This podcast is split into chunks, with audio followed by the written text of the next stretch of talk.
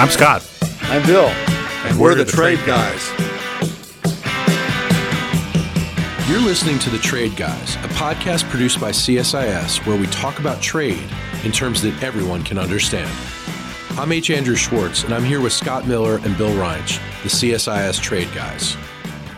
In this episode of The Trade Guys, we welcome a very special guest, Heather Conley.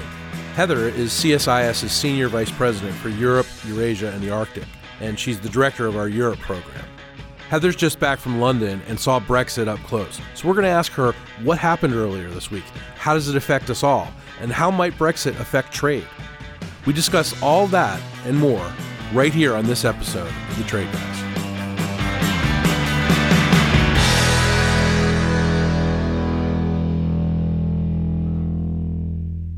The Trade Guys are super excited to welcome our colleague Heather Conley today. Heather's our senior VP for Europe, Eurasia, and the Arctic, and she knows more about Europe than anybody I know. And like while she was gone this week in London to be firsthand witness to Brexit, we had tons of media calling saying, "Where's Heather? Where's Heather? Where's Heather?" And we said, "Well, you know, she's on the scene, but she's traveling and she's busy." So we're the first people to really get you on the air on a podcast to find out like what the heck was happening there.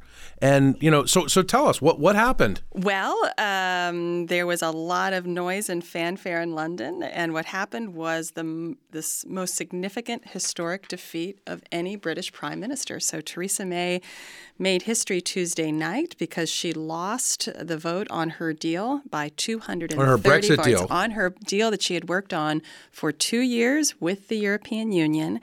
Uh, the the last uh, and largest defeat by any prime minister uh, was in 1924 by 166 votes. So she just knocked that one right out of the history books. It was so shocking watching it live um, you, you could almost hear, and the reporters were saying this, the intake of air. People thought this would not have been that big of a defeat, that they were going to be able to turn some people around. That was stunning. What she managed to do was build a majority on both sides of the political spectrum against her deal. So it was stunning, and people were just reeling from the shock of the size. And then uh, immediately, uh, Labor opposition leader Jeremy Corbyn tabled a no confidence vote, which was anticipated. It was to try to actually bring down her government. Well, I mean, it was because this was a historic defeat. To be honest with you, when you cannot command a majority of Parliament on this the most important consequential uh, issue before the United Kingdom, you've got to have some questions about that. He pulled the trigger immediately. The vote was held last uh, last evening in the UK, uh, and she won uh, the confidence vote because the problem is her party, the Conservative Party, and her Confidence and Supply Party, uh, the Democratic Unionist Party, don't want the government to fall. Uh, they just don't like the deal that she negotiated. The problem is she just spent two years doing that, and that's been now a complete waste of time. And now they have a complete reboot. Theresa May has to go back before Parliament on Monday and tell them what her plan B is. She has no idea what that plan B is. And she doesn't have a lot of time to, to come up with one either. She doesn't. She last evening after the no confidence vote, she said, "Okay, I'm going to meet with all the opposition leaders. We're going to figure out what the path forward is." And Jeremy Corbyn uh, said that he will will not meet with her until he uh, receives assurances that a no deal is off the table, meaning that on March the 29th, because the United Kingdom uh, submitted its uh, letter to exit the EU, its Article 50 letter, the clock is ticking to March 29th. Uh, what Jeremy Corbyn wants is that agreement to be off the table, that they won't crash out on March 29th, that they will agree that they will do pursue all options uh, with the exception of the no deal. And Theresa May will not pull that off the table. And the reason she will not pull that off the table, although she does not want I don't think any responsible politician wants to crash out and have a, a real economic impact to, to their country. But that is holding her party together. And this is what Jeremy Corbyn tactically is trying to do. Um, this he, he's going to go back and I think go back and back and back on these no confidence votes um, as they try to figure out what their overarching deal is because what he wants is to go to an early election as quickly as possible. He wants to split the Conservative Party to do that. Um, and because the last thing Jeremy Corbyn wants, his Labour Party is as divided on Brexit as the Conservative Party is. He's trying to hold that line and divide the Tories first and then see if he can get to an early election. So this is just we're, we're, uh, well, we've been making history through this whole period, but uh, we really have no idea where this is going to go. Now, look, I'm a simple-minded guy, so you are not. This you is are a trade guy. smart Scott is not known Ah, as a simple But- guy, but- but, but- he'll, but he's a humble guy. But if I look at the last couple of days of votes, if I if I take the vote, oh, the vote on the May deal was a two to one loss. The vote on no confidence May survives. Mm-hmm. By about like 19 like votes. Thir- by 19 no, votes, 30, but, I think, but that's the like size that. of a majority. Yeah. So 326 to 303 something. Pre med, pre law yeah, something like that. In any case, when I put, put those two together, my, my my conclusion is the Parliament just took over responsibility for the Brexit deal. In other words, we're not going to leave it to Theresa May's team anymore. She doesn't get to negotiate She with the trade to- whisperer Jean-Claude. Juncker in, in the EU anymore. We, we hate what you did, but we want you to stay. But but by doing so, the Parliament now owns Brexit. Is that we well, look at actually, Scott, you're absolutely right. Uh, Theresa May started losing control over this actually before the vote on her own deal, and this was the Speaker of the House, John Bercow, basically um, started taking this out of the government's hands yeah. because he was shaping amendments. And, and you're absolutely right. In fact, that was really the devastation of the, the loss on Tuesday night. Now um, it's unclear whether who's leading this, the government or parliament. It's not even clear within government. Theresa May's cabinet is deeply split as well. We have Remainers in her cabinet. We have the, the, the fervent Brexiteers. They don't know where there's agreement. So what's going to happen, I think, uh, we, we sort of watch this hour by hour. On Monday, when Theresa May puts forward the plan B, what's going to start happening is is Parliament is going to um, have a series, I think, of what they're going to call indicative votes, which is basically starting to feel about for where where there is a majority for something. Right now, every option that they have on the table, from a, another referendum to uh, you know going out uh, with uh, with WTO rules. I mean, that's just the, the the spectrum. There's not a majority for anything right now. So until they until they start testing the ground and start seeing this, and this actually, to be honest with you, has nothing to do with the government. This is going to be Parliament trying to figure this out. And what needs to happen, what should have happened two years ago, if we could have just you know hit the tapes and go back, what Theresa May should have done once she received the premiership is do do what she has to do now: a cross-party agreement, a national unity government that says what do we agree on, what are we going to pull together as a nation to manage this crisis. Her decision was to keep the Conservative Party together, which has, uh, you know, for 40 years, Europe has split the Conservative Party over and over and over again. It's what forced this referendum in the first place. Her priority was to party. So now we have to see if her priority uh, in the second uh, round is to party or whether it will be to country and whether she'll seek to have a cross party agreement with Labor and the Liberal Democrats. It will also be interesting to see Jeremy Corbyn is now putting party over this as well. He's totally agnostic about this. He doesn't really care. He wants to be the prime minister and he will do everything he can to manage that. So you just have this, you know, in the meantime, economy uncertainty growing, everything is a, pl- a complete question mark. You'll start to see next uh, week. I think the plan will be we're going to ask the European Union for an extension till the end of this year, uh, at least through so you December. can stop the clock on this They've or got to stop the like clock that. until Yeah. Mm-hmm. they reboot and figure this out. I think the EU uh, is willing uh, to, to to do this. Well, there's a great downside for the EU. A hard e- hard exit from the from the union, uh, from from the, the single market, is just as, in my view, just as bad for, for for Europe as it is for Britain. Well, first, I want to make a point. Once upon a time, my priority was to party also. It really, you know, I mean, that was once upon a time. But let, let's, but no, I want to, Scott just brought, Can, can we groan now? yes, we Scott, can. Scott, just, Scott just brought up something really interesting. What does hard Brexit actually mean? Well, it means different things to different people, but I think hard Brexit to some is absolutely crashing out of the of the European Union on March the 29th. And what some are saying, well, just go to WTO rules. Uh, that'll set our tariff. So it's basically severing the, the all the commitments severing. to the single market without an agreement on what happens Correct. the next morning. Essentially. Correct. And so what the the UK government has been doing, and, and some of this was just to build momentum to get Theresa May's deal passed. They've been sort of going through a no deal exercise. So uh, in London, you're you're seeing these uh, you know articles on you know how uh, how to stockpile your food and your medicines. They had just run this uh, dress rehearsal for how uh, trucks would be dealt with uh, at major ports because they are anticipating major bottlenecks. They're not sure how the air airlines will work if they don't have certification. Um, so some of this was used for I think trying to prod the deal. Now they have to get very serious about it. So that is the hard Brexit. And you're absolutely right, Scott. As much as this is, we're focusing on the UK, rightly so, this will have devastating impacts on the EU economy. Certainly the Germans are uh, very cognizant of this, particularly after last week. We got some pretty, pretty soft numbers out of the EU. Industrial production down. Yeah, I the mean, big they're, they're flirting with the recession. the recession big here. economies in Europe are not doing no, well. they're not doing well. But isn't this isn't this going to be in part up to the EU member states and how they decide to handle it? Why couldn't they just? Why couldn't the Dutch just say?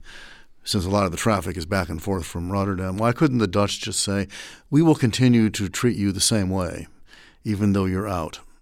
Well, see, I think this um, for the time being, not permanently. Yeah, Bill. I mean, so this is I'm sympathetic to the European Union on this account because this is the EU didn't want this. The United Kingdom sought and asked for withdrawal. The moment they submitted that withdrawal letter, they became a third country. What what the UK thought they were, I think, they were going to do through this two-year period is be treated like they have been treated for the last 40 years in the EU. They get exceptions, they get rebates, they get opt-outs, they get what they want because they're a big and important country and economy.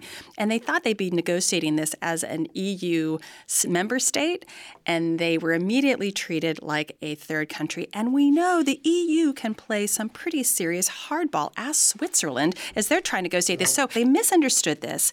And so now um, you, this block, which is look, 2019 is going to be a horrible year for the EU, depending on how their European Parliament elections go uh, at the end of May. The Euroscepticism that is growing on the left and the right within Europe, the softening of the economy. You have a uh, German, uh, German Chancellor Angela Merkel uh, in a transition period. You have the French right now. President Macron is opening three months of debates because he has a Gilets jaunes movement that is now totally challenging his uh, authority. You have a real problem here at the EU. So they can't give uh, right now on this front, but it will impact them. They have to hang together right now. I'm asking because I think they've done exactly what they ought to have done up until this point, which is to try to show the UK how miserable everything is going to be if they don't work this out. Uh, and that they are they are going to be treated as a third country. They've done all of that. Now we get to March 29th and there's nothing. Why, at that point, ha- that strategy not having succeeded, is it in their interest to continue that strategy and make everything worse? No, I think they're going to continue the muddle through path. They're going to give the UK more time to see yeah. if they can reverse the decision and make this into the lesson of you see this it's really hard to do. The people are against it, so they're going to give them the space to reverse this decision. I think that's the well, that's okay. Their, that's e, the EU's plan B. Well, let me go back then and ask a different question about the politics of it. It seems to me, after you describe the Labor Party and what, what Corbyn wants to do, it doesn't seem to me though it's going to ever be because of the politics. It's ever going to be possible for the for the Parliament to come up with a multi-party compromise. The, the Conservatives would would lose massively if they reversed. So this is the, the most interesting. And it sounds comment. like Corbyn doesn't want a deal; he wants an election. Right. The most interesting comment I heard uh, listening to sort of nonstop BBC ITV Channel Four, just ringing in my ears. You know, in, uh, politics now in the UK are no longer def- will no longer be defined have not by left or right. It's it's now just defined by remain and leave. And so what that's going to do is fracture the entire political spectrum eventually. Because if they do, the only way out of this is a cross party deal. To get that cross party deal, you are going, in my view, to totally fracture the Conservative Party first, which has always had the greatest, uh, you know, tensions uh, uh, about Europe. It also has the chance of really fracturing Labour because it's really a third that uh, are actually hardcore Brexit. They, they want to leave. There's no love of this. You have very moderate centrist um, pro Remainers in Labour as well.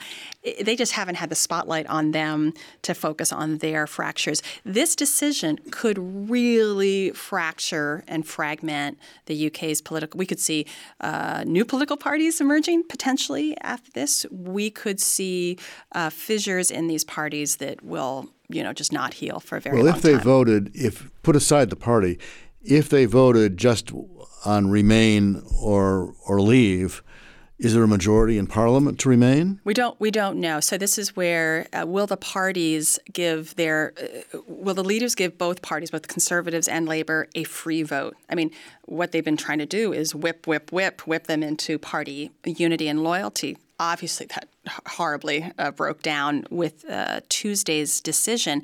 If they give free votes, this is this is where these indicative votes have to happen. We have to see where there is a majority for anything, or nothing is going to pass. One thing is, though, is you know Ellen Barry of the New York Times today calls Theresa May the lady of perpetual crisis, but also goes on to say that she's basically indestructible. And if one thing we're going to remember from this week is, yes, she had this resounding historic defeat, but she also, I think, what we may remember from this is that she survived as leader of the country. So she's surviving not because there's strength, unity of purpose. It's she's surviving because there's no Nobody, nobody Nobody wants, the wants the job. Nobody wants the well, job. except Jer- Jeremy Corbyn wants the Well, job. Well, Well- the, but nobody in her party wants the job. And, Right. and most importantly, none of the pro-leave group, when when the government was formed uh, after after the referendum, okay, no, none of the pro-leave stepped up to lead. That's what it actually would have taken. Is a parliament is a parliament where the majority party, where the Tories were led by people who wanted to make sure Brexit did happened, uh, and instead it fell to May, who was uh, Remain. Right? So absolutely. I mean, my, my own view is here. She stepped forward. Uh, she was a she she supported Remain. Mm-hmm. Uh, she won the leadership challenge, and I think you know most uh, most people view her as look. She had a mission impossible, and she was going to do her very best. For me, that broke that, theory of of you know just doing the right thing and trudging through and getting the best deal based on the promises of the referendum. Where she lost the thread um, was that again her priority became saving the Conservative Party and keeping them together. And when this deal, which was not going to go through last June at the Chequers Agreement, this was falling through anyway. She needed to then U-turn and go, okay, I've got to do something different now. She lost seven to eight months. Exactly. And Because that's on my its frustration. on its face, this agreement was never saleable. Right. It was an awful agreement. It was basically all the responsibilities and costs of being an EU member and none of the power. We're, we're giving up our, our, our voice in any of this. But Scott, put put in a different way, and this is where again I, I I'm going to sound more sympathetic to the EU. The, the deal followed the red lines that she, which Yes. the red lines of her Conservative Party, and so they basically eliminated so many options. They Yes. came out with this, and it's, this thing managed to be nothing for anybody, and it got shot down. Sometimes this is what happens when you leave it to the professionals. I was thinking about this yesterday and thinking about the, the idea of Parliament taking this back for themselves and realizing our founders may have been pretty smart to reserve the powers for regulating commerce, both interstate commerce and international commerce, to the Congress. Okay, those are constitutional powers of the Congress, and we complain bitterly about having to round up votes for trade agreements and having to convince recalcitrant members. But ultimately, it seems to me like commerce is vitally important to the to basically the happiness of the people. So let the people's representatives deal with it. Our founders had great belief in Bill Reinsch to lead the power of commerce, and he's no longer It's in not office. there. Everything is different. Those were the good old days. Although I, I can't help thinking when Heather was talking, I was trying to think of when was the last time a British Parliament actually ran away and seized control uh, of the government, and I'm thinking probably 1648, Yeah. which didn't end happily for the king.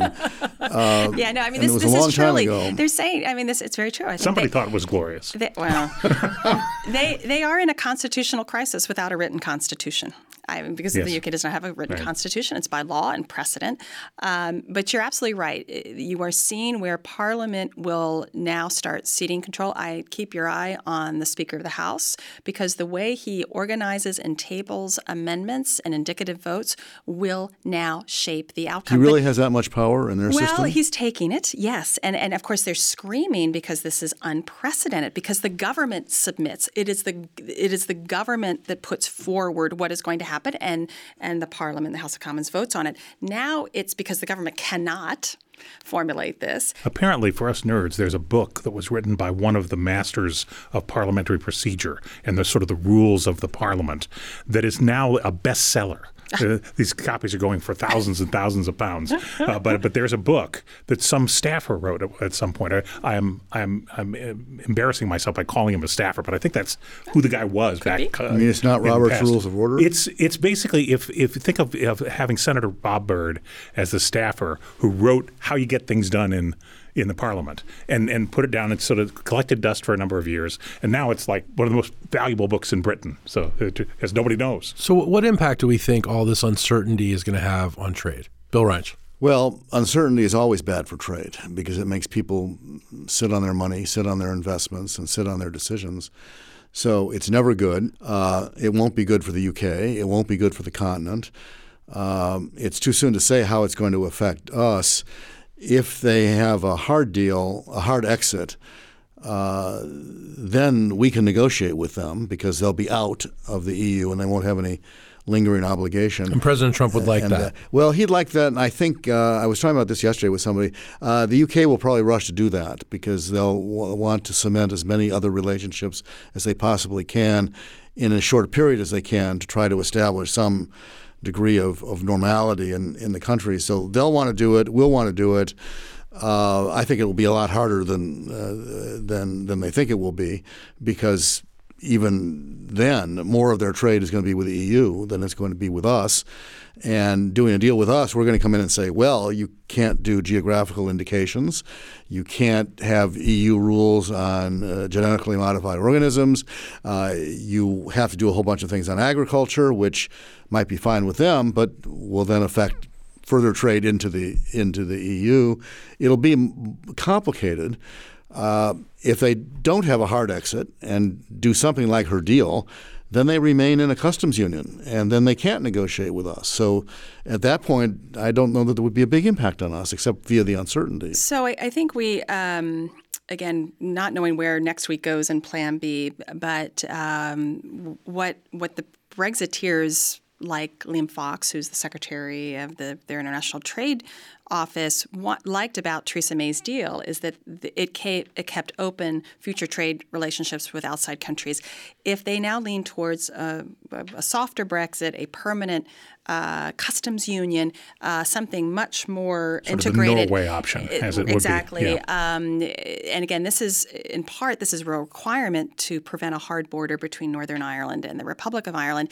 If they go in that direction, and if there is a majority for that direction, then they will be precluded from having uh, trade agreements outside of, of the EU. And and that was really the premise of the Brexit. They wanted that that openness. So I, I think that's part of the the, the challenge. If there is a hard Brexit, I mean, the, the, the, shock to the global economy could be pretty substantial if, if it's a real horrific. But thing. Do you think negotiating with us would be easy? Oh, negotiating no. with us, and this and this is what uh, London has really, uh, really woken up to. They, and it was about a year and a half ago when the UK and the EU had agreed on how they were going to distribute uh, WTO quotas, and who came into mm-hmm. that? The, the US said, "Uh, uh, uh, that isn't how we want to see that agreement." And I think that jolted London and going, "Wait a minute, you're not our friends." We thought we, we had a lot of support for Brexit, particularly from from the president, and they have realized realized they've we've had a, a bilateral economic working group uh, for quite some time, and, and I think that's doing productive work.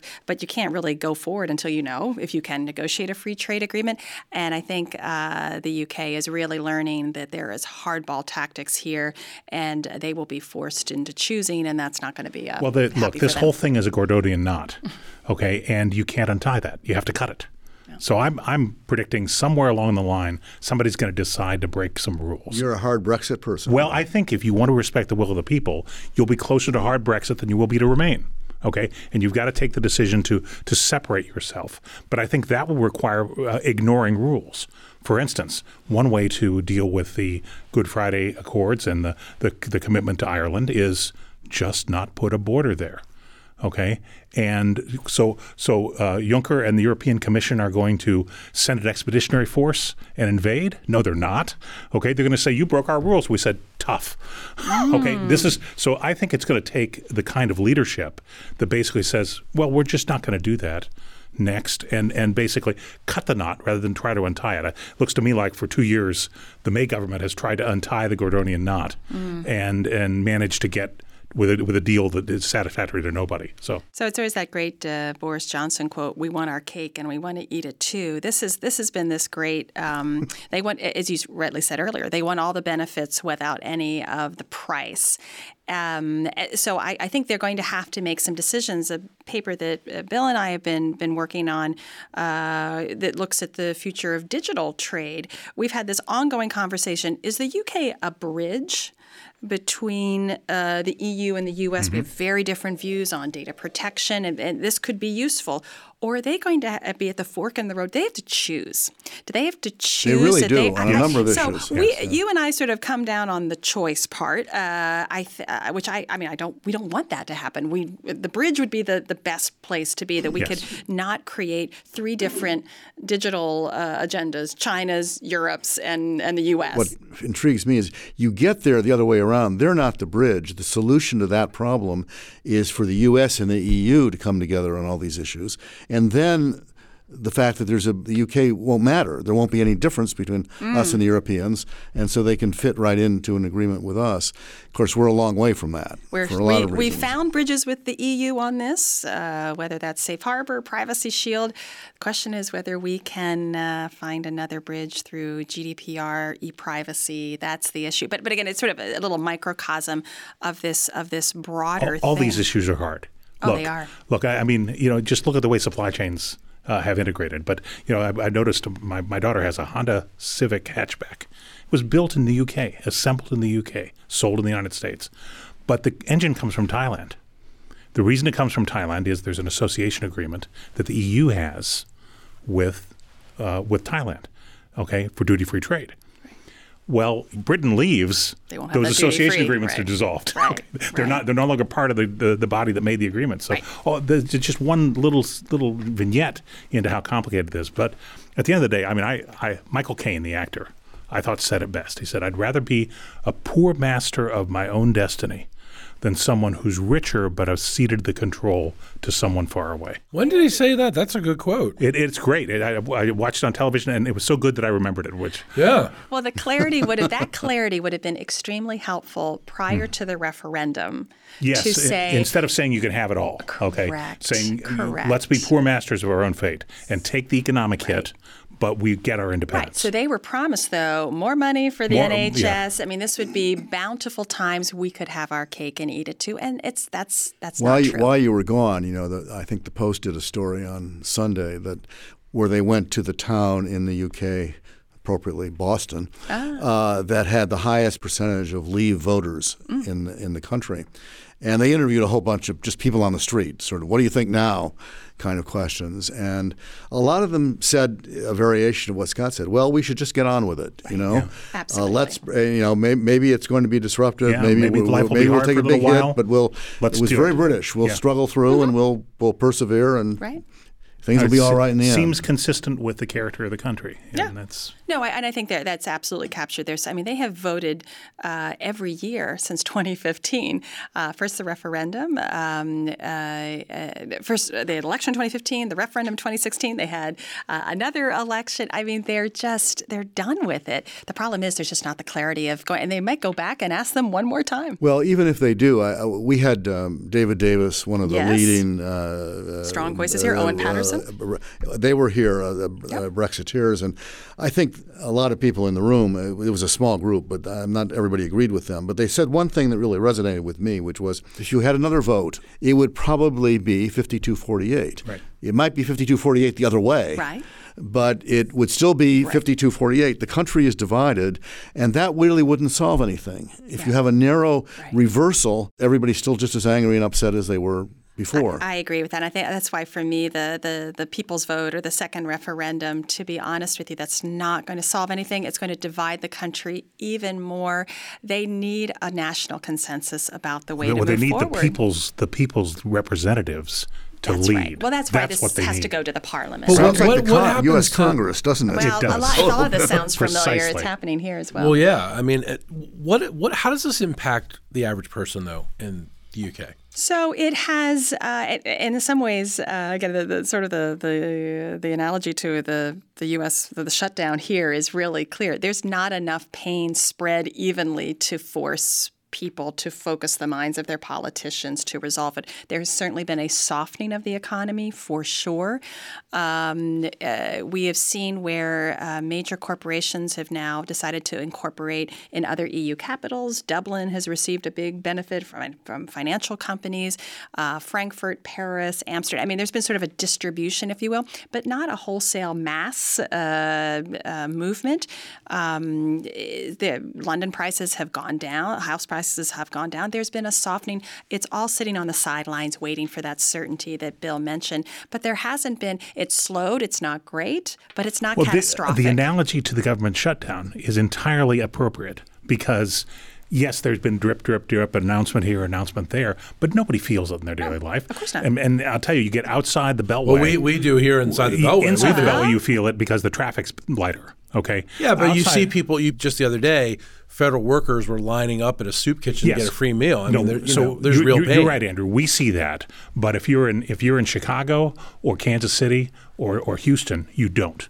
Okay, all you notice is that Unless you work for TSA. if you Or something right, like if that. you work if you work for the government, but in terms of in the in the overall economy, it's it's not really noticeable. So it's not it's not influencing the politics in Washington. That's that's what's similar about the You know, shutdown. but it's partly somebody in, uh, finally figured this out and mentioned in an article the other day.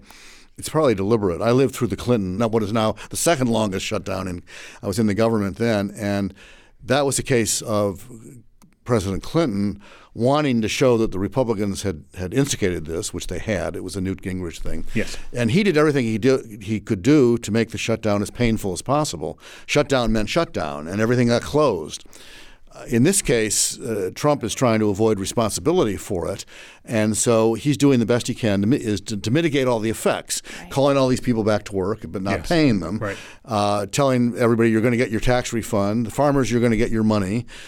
So he's trying to make it look as though it, nothing, it doesn't matter, nothing happened. So his Completely strategy different. is very similar to the aren't exactly strategy. There's nothing. To, there's not going to to be any pain. And so, and, Yeah. and if they can't prove, because you know, remember, experts, those terrible experts, were saying right before the referendum, the world will stop spinning on its axis if you decide to leave. Well, guess what? Yes, the the pound plunged, currency plunged. It, it gave us all a big shock, but nothing Yep. really happened. And so they that in some ways that has given them more momentum to say, oh, they keep scaring you, Project Fear, but ultimately you'll be okay. and until pound- that point is not proven, Yes. it's okay. Now the pound strengthened this morning. Yes. Which says to me that traders think they're going to be they're going to stop the clock and delay. And, and I think that's is. I think the markets are rightly pricing in an extension. I think they're Yeah. they're rightly pricing in that, and this, uh, you know, I think we are leaning more towards a softer Brexit. Well, they think that people will walk back from the abyss Yeah. and not jump over the cliff.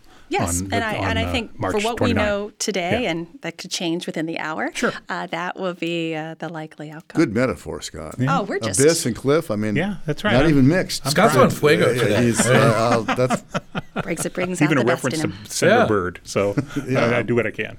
Well, Heather, we were just anticipating your arrival back on U.S. soil, and the snow has messed us up, and the shutdown goes on, Brexit goes on, but the trade guys go on. trade guys go on. What's your ultimate prediction about what's going to happen in the near term here? The Europeans say they won't renegotiate this. Macron has chimed in the other day and said, "We're not going to deal with your internal." You know, battle in the UK. What what do you think is going to happen? So I just this is going to be 2019 is going to be an incredibly consequential year mm-hmm. for the future of Europe. Um, and the U.S. is really ignoring this story, uh, I think, in a very profound way. Uh, so we could have uh, a vote in the European Parliament that could produce the most Eurosceptic anti EU parliament uh, in Europe's history. We have a, a protest movement that could spread across uh, Europe. We have EU countries that are now openly uh, authoritarian and anti-democratic. We have Italy, which is a very, very financially fragile. Its its mm. banking sector, and then I didn't now then get to Brexit and sort of what that is.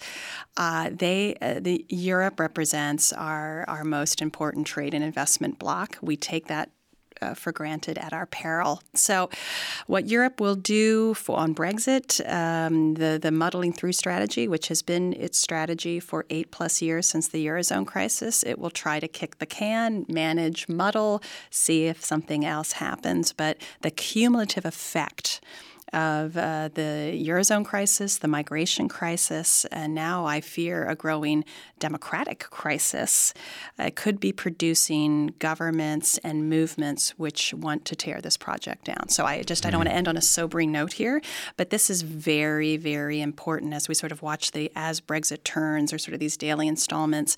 This is really important to the United States. The UK is our most important military intelligence uh, ally, and this is not where we want them to be right now. Did you see the Queen? No. That's a good question. Did not. I'm disappointed. I know.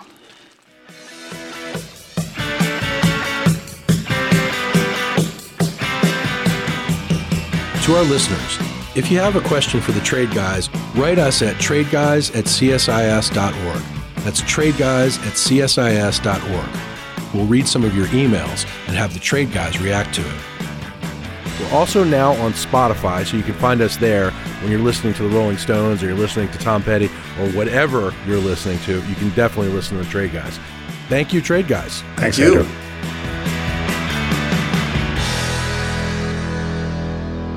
You've been listening to The Trade Guys, a CSIS podcast.